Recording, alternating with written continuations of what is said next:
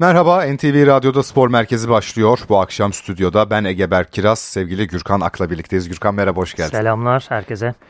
Bu akşam Süper Lig'de 19. hafta başlıyor. Aslında takımlar özelinde biraz konuşmak istiyoruz ve tabii açılış haftasında daha doğrusu açılış gününde e, bugün bir maç oynandı. Gaziantep Pendik maçı vardı. 2-2 sona erdi. Onu da sıcağı sıcağına paylaşalım. E, ama tabii bu akşamın merakla beklenen maçı Beşiktaş Kasımpaşa maçı olacak. E, istersen değerlendirmelere, yorumlamalara ve beklentilere başlamadan önce o 11'leri paylaşayım. E, daha sonra devam ederiz. Bugün Beşiktaş'ta kalede Mert oynuyor. Ee, savunmanın sağında Onur, solunda Emrecan, stoper ikilisinde de Necip ve Zaynutdinov var.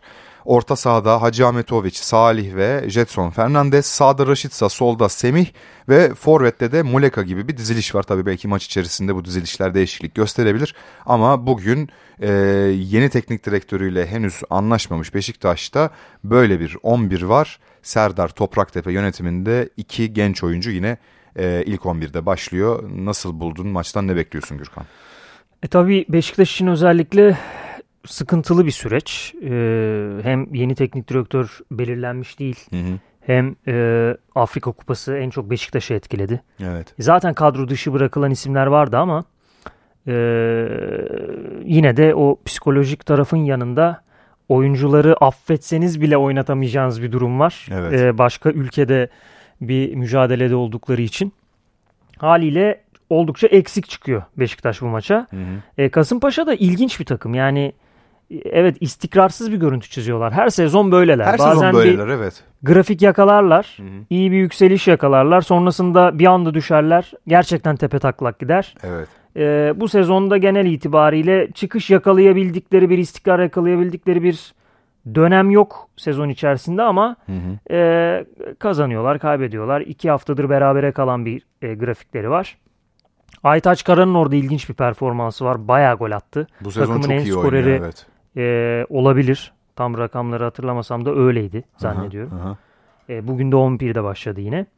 O yüzden Beşiktaş'ın çok kolay bir maç olacağını tahmin etmiyorum. Ben, ben. de aynı fikirdeyim senin evet. Yani Gezzal affedildi. Hı hı. Hatta yedekler arasında yer alıyor. Evet. O bir avantaj. Eksikler dedik onları da ismen sayalım. Tabii. Belki detayını bilmeyenler ya da merak edenler vardır.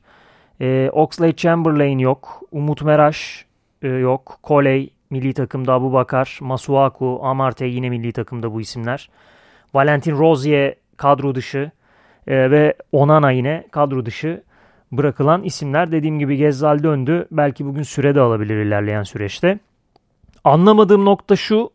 Bilmiyorum sen ne düşünüyorsun? E, Rebic yedekler arasında. Yani bir türlü Rebic'i ilk 11'de göremedik Beşiktaş'ta. Ya, Oynadığı maçlar oldu evet. ama o istikrarı yakala yakalayamadı. Rebic ne bekleniyordu? Ben o konuda da benim ciddi soru işaretlerim var. Çünkü özellikle son 1-2 sezonuna baktığın zaman zaten çok büyük katkı sağlayabilen bir oyuncu hiç olmadı. Olmamış yani. Ee, yazın katıldığında da mesela hiç büyük böyle bir coşku oluşmamıştı Beşiktaş taraftarında. İlk geldiği zamanı ben hatırlıyorum da ve o coş o coşkuyu alamadığı gibi onun zaten sahadaki e, karşılığını da veremedi. Yani yedekten giriyor yine olmuyor. 11 başlıyor yine olmuyor. Ee, Beşiktaş'ın bu sene hangi transferi yaptıysa gerçekten bir türlü verim alamadığı e, o isimlerden bir tanesi oldu Rebic. Hı hı. Ee, Sen aslında haklı buluyorsun yedek kalmasını. Ben haklı buluyorum. Hı hı. Yani orada Semih'in e, başlamasını genç bir oyuncunun, potansiyelli bir oyuncunun özellikle Beşiktaş'ın böyle zor günlerden geçtiği hı hı. bir e, sezonda forma şansı bulmasını ben daha Doğru buluyorum açıkçası. Doğru bu açıdan değerlendirdi, değerlendirdiğimizde katılıyorum sana. Çünkü bir kazanım olur belki en azından Kesinlikle. 18 yaşında da. Yani bu çocuklar şimdi evet. bugün oynamayacak da ne zaman oynayacaklar? Hı-hı. Şimdi Beşiktaş çok erken havlu attı sezona. Ee, tabii ki matematiksel olarak şampiyonluk şansı yok mu? Elbette var. Ee, ama bir yandan da futbol gerçekleri, saha içi gerçeklerini düşündüğümüz zaman şu anda işi çok zor ve erken bıraktı yani sezonu. Bu bir gerçek. Hocalar Hı-hı. değişiyor, yönetim değişiyor, oyunculuk krizleri derken zor bir sezon geçiriyor. E böyle bir sezonda da genç oyunculara Beşiktaş'ı seven, o takımın kültürünü çocukluktan itibaren benimsemeye başlamış genç oyunculara forma şansı vermek bence onları kazanmak için en doğru yol. Bana öyle geliyor. Doğru. Katılıyorum. 15 puan uzaklıkta zirveden Beşiktaş. Sanki 15 puan ilk söylediğinde çok bir şey değilmiş gibi algılanıyor ama hı hı. öyle değil. Yani bu işin bir matematiği var. Futbolda e, sadece zirveyi e, baz alamazsınız. Çünkü hı hı. evet Fenerbahçe ile Galatasaray 44'er puanda hı hı. ilk iki sırada ama Trabzonspor var arada, Kayseri Spor var ki Kayseri Spor kötü top oynamıyor. Bu yani onları da geçecek bir performans. Yani bir seri yakalaması lazım Beşiktaş'ın. O yüzden zaten havlu atmaya e, yakın ifadeler kullanıyoruz. Doğru, evet. Ee, dediğin gibi Beşiktaş için aslında daha çok belki gençlerin kazanıldığı, hı hı. E, önümüzdeki sezon için çeşitli planlamaların yapılabileceği bir hı hı. E, fırsat gibi duruyor bu sezon artık e, geneline baktığında. E tabi bir de teknik direktör konusu var. Yani hı. onun da nasıl çözüleceği. Oradaki e, son duruma belirsiz. dair tabii e, çok fazla e, haber çıkıyor ama Van Bronckhorst işinin e, artık sona gelmeye çok yaklaştığını biliyoruz. Hı hı. E, bakalım orada ne olacak? Sen nasıl buluyorsun Van Bronckhorst ismini? Açıkçası Bruno Genesio ismi döndüğünde benim biraz tereddütlerim vardı. Tabii ki iyi bir teknik adam. Özellikle Rende oynattığı, Fenerbahçe'ye karşı oynattığı futbolu evet. bayağı çok beğenmiştim. Çok iyiydi. Ben de çok beğenmiştim. Ee, hem futbol severlere keyif veren bir evet. oyun stili var. Hem de Lyon dönemlerinde hatırladığımda e, zaman zaman özellikle çok böyle hat safhada hücum olan, hücumu ön plana atan bir takım görüntüsü vardı ama Genesio benim gözümde winner bir teknik adam değil. Ben hmm. e, evet Beşiktaş'ın şu anda bütçesel anlamda olduğu durum belli. Hedefleri doğrultusunda getireceği teknik adam çok üst seviyeler olamayabilir. E, bu da bir gerçek ama Genesio'nun kupası yok kariyerinde. Yani Çin'e evet. de gitti. Sonuçta Lig 1'de mücadele ediyor. Ne bekliyorsun diyebilirsiniz ama orada Paris Saint Germain'in olduğu bir e, ligde öyle değil. Çin'e de gitti ve Çin'in en yüksek bütçeli takımında Pekin Guan'da çalıştı. Evet. E, şampiyon olamadı. E, bayağı iyi bir kadro vardı elinde. Hı hı. Dolayısıyla Genesio isminden vazgeçilmesi, daha doğrusu vazgeçilmesi demeyeceğim. Genesio'nun çok sıcak bakmaması, sıcak bakmaması. Türkiye'ye e, bir artıdır benim hmm. gözümde. Van Bronckhorst'a gelince winner kimliği var. Çünkü futbolculuk kariyerinde de ne evet. kadar başarılı olduğunu biliyoruz bir. İki birçok ülkede çalıştı. Son olarak Glasgow Rangers'ta çalışmıştı. Hı hı. Bir süredir takım çalıştırmıyor. Orada da İskoçya kupasını kazanmıştı yanlış hatırlamıyorsam. Ee, Hollanda'da ülkesinde Feyenoord'da kazandığı kupa var. Kupalar var. Kupalar yani. var. Ee, kariyerinde birçok kupa var. Hem futbolcu olarak hem teknik adam olarak. Bence daha uygun bir isim. Daha doğru bir isim. Hı hı. Tabii genelde 4-2-3-1 düzenini tercih eden, zaman zaman rakibe göre 4-3'ü 3'ü de tercih daha hücum e, aksiyonlarını ön plana koyan bir hoca görüntüsünde. Hı-hı. Ama elindeki kadro da çok önemli burada. Doğru. Şimdi Beşiktaş'ın kadrosuna baktığımızda psikolojik etmenleri de buna eklersek Hı-hı. çok eksik var. Çok eksik var. Kimler gidecek, kimler kalacak, e, kimler alınacak yeni, nerelere takviye yapılacak ki bence birçok mevkiye yeni bir kan gerekiyor. Neredeyse her mevkiye gerekiyor değil mi? Orta sahadan savunmanın işte dört pozisyonuna yazarsın, kadar. Kaleye Mert'i yazarsın. Hı hı. Belki Rozier'i kazanabilir Van Bronckhorst. Yani Rozier'in bilmiyorum mental durumu yeni hocaya ne kadar hazırdır.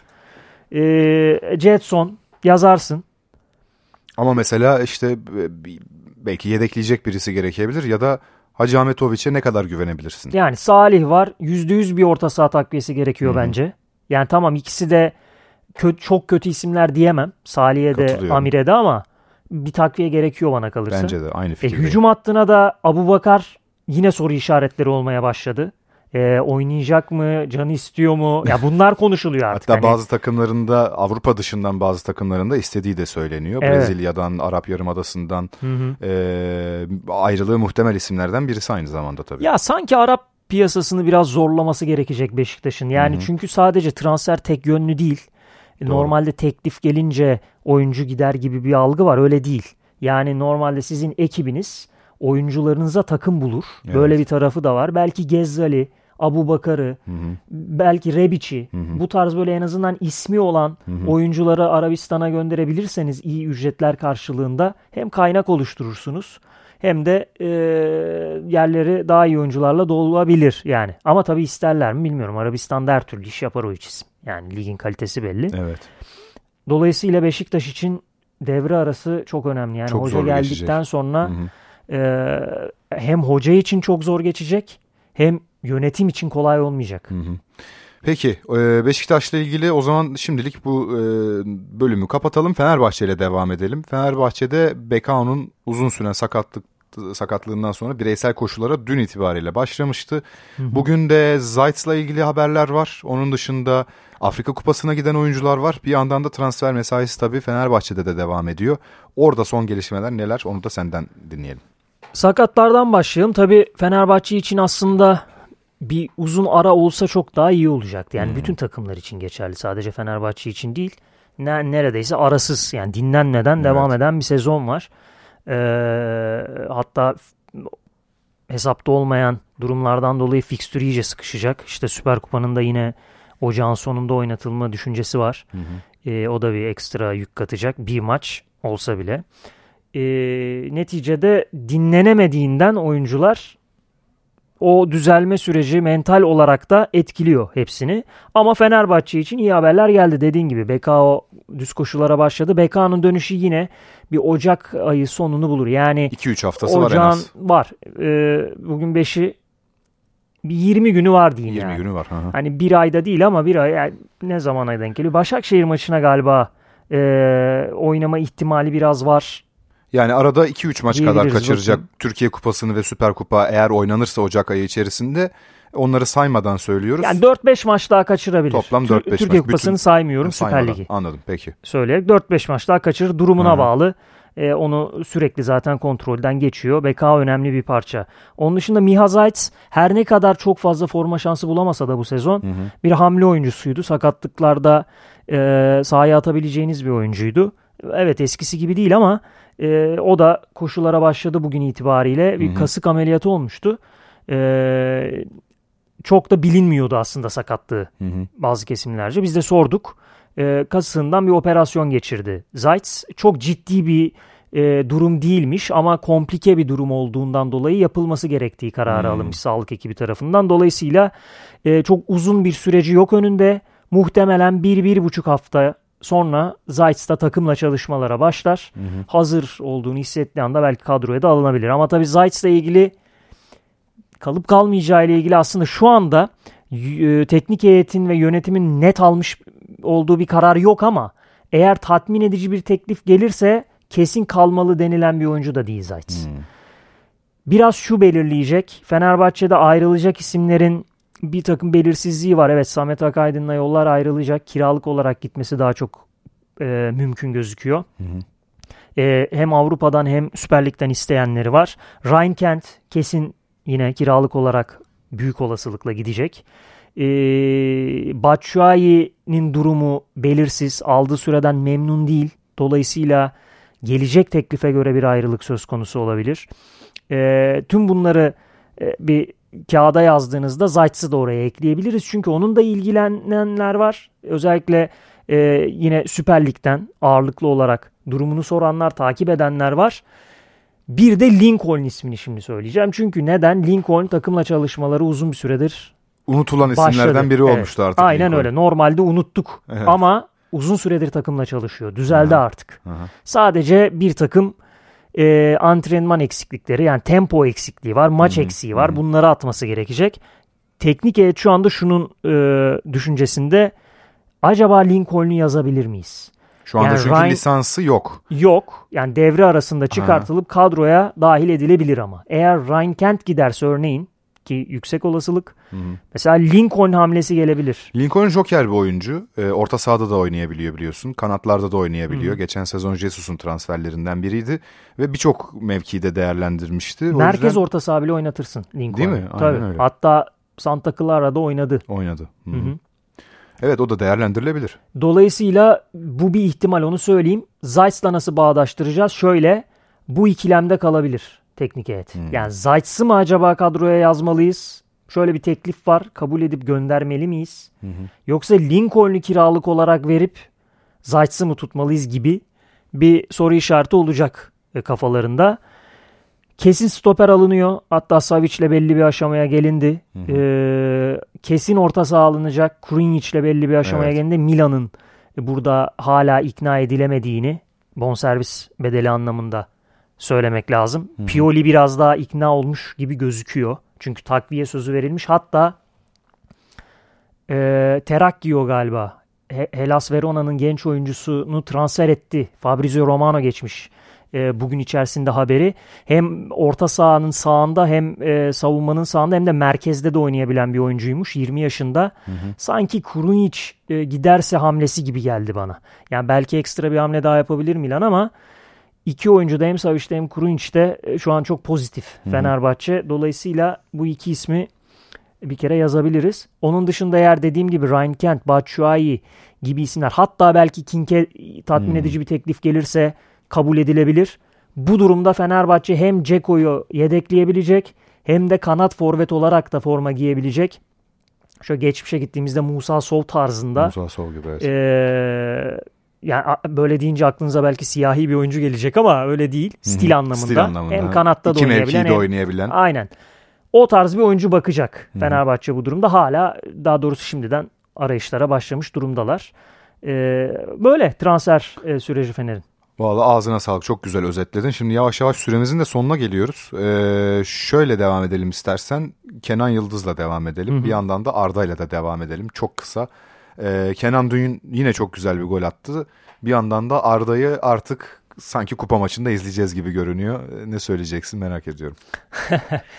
ya öncelikle şunu söyleyeyim çok kısa. Kenan Yıldız'la Arda Güler'i kıyaslayanlar görüyorum. Çok canımı evet. sıkıyor. Yani hiç gerek yok böyle bir şey, evet, şey değil mi? Sadece bunun özelinde değil. Bu geçmişte de çok yapıldı. Yani ligimizde her yetenekli genç çıktığında birbiriyle kıyaslandı. Hı hı. Hiç doğru bulmuyorum. Yani neden değerlerimizi bu şekilde birbirine çarpıştırıyoruz ki biz? Yani neden birisi daha evet. iyi olmak zorunda? Hepsinin keyfini sürelim. Ya yani. belki mesela şimdi bu yaz milli takımda bu iki oyuncuyu birlikte izleyeceğiz belki Çok aynı yüksek anda. Ihtimalle. Çok yüksek ihtimalle de izleyeceğiz Çok yani. Çok yüksek ihtimalle. Neden birbirleriyle yarıştırıyoruz ki gerçekten? Aynen öyle. Yani farklı mevkiler hatta Hı. bana kalırsa. Ben Kenan evet, Yıldız'ın evet, net de. bir santrfor olabileceğini düşünüyorum milli Hı-hı. takımda. Öyle oynatılması gerektiğini yani, düşünüyorum. Evet e, o kumaş var fiziksel anlamda da bitiricilik evet. anlamında da fazlasıyla. Hatta iddia ediyorum kariyerinde bence ilerleyen süreçte tıpkı bir Cristiano Ronaldo efekti olacak onda. Yani kanat Aha. başlamıştı ya Ronaldo'da. Ben de sen Ronaldo dedim ben de Del Piero diyeyim. Aynen. Umarım ha. gol sevincini yaptığı Del Piero'ya Aynen. benzer. hastası zaten.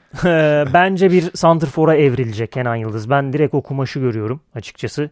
Naçizane futbol sever olarak.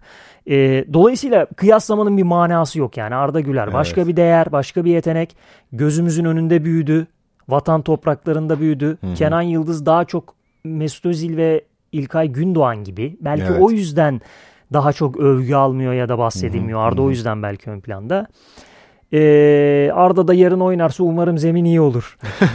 yani çünkü sosyal medyada birkaç görüntüye denk geldim. Hatta paylaştım kişisel hesabımdan da bir ay önce oynanan Kral Kupası maçında yağmur yağmış. Evet. İnanılır gibi değil. Göl yani. Bildiğin Umarım göl. yağmur yağmaz da oralarda. Ben baktım hemen. Yani Arda'nın iyiliği bari. için yok yağış gözükmüyor bölgede. Aman iyi bari. Ee, bir an önce oynasın da izleyelim merak ediyorum. Peki süremizin sonuna geldik. Gürkan çok teşekkürler. İyi akşamlar hoşçakalın.